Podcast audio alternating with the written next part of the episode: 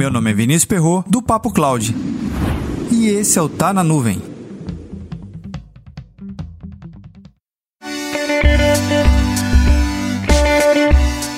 Você está em quarentena, mas e o seu data center? Quem é que está cuidando dele nesse momento?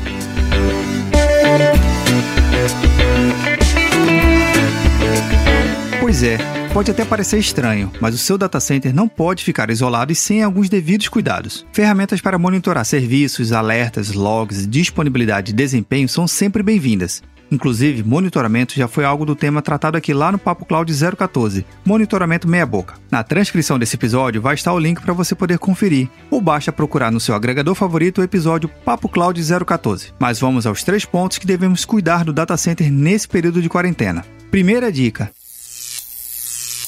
energia elétrica. Afinal de contas, sem energia elétrica, o seu data center não liga, certo? Se você tiver em seu ambiente um gerador, é importante verificar como está o nível do diesel e quando foi feita a última revisão. Caso possua um contrato de serviço, entre em contato com a prestadora e saiba como eles estão cumprindo o calendário de manutenção preventiva e corretiva. Essas dicas também se aplicam caso seu gerador seja gás. Um ponto interessante seria utilizar a energia do gerador, já que o preço do barril do petróleo está embaixo do mercado e o valor do litro do diesel versus o quilowatts, em alguns casos, tem compensado. Mas isso é um tema mais complexo e podemos tratar com mais detalhes em um episódio futuro Segunda dica: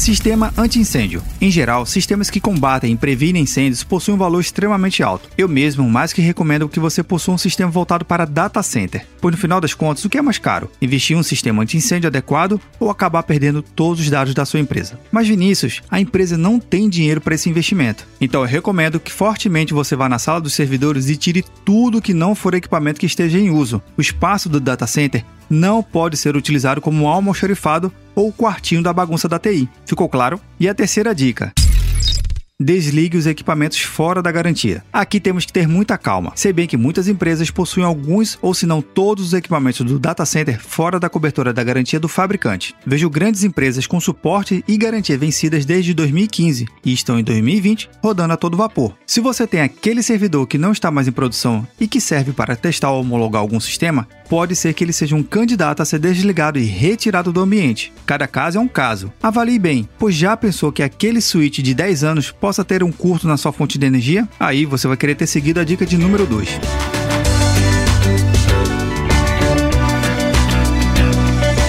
Para mais conteúdos como esse, acesse papo.cloud. Lá no Instagram do Papo Cloud, postei mais 7 dicas que podem te ajudar a cuidar do seu data center. Confere lá no arroba Papo Cloud.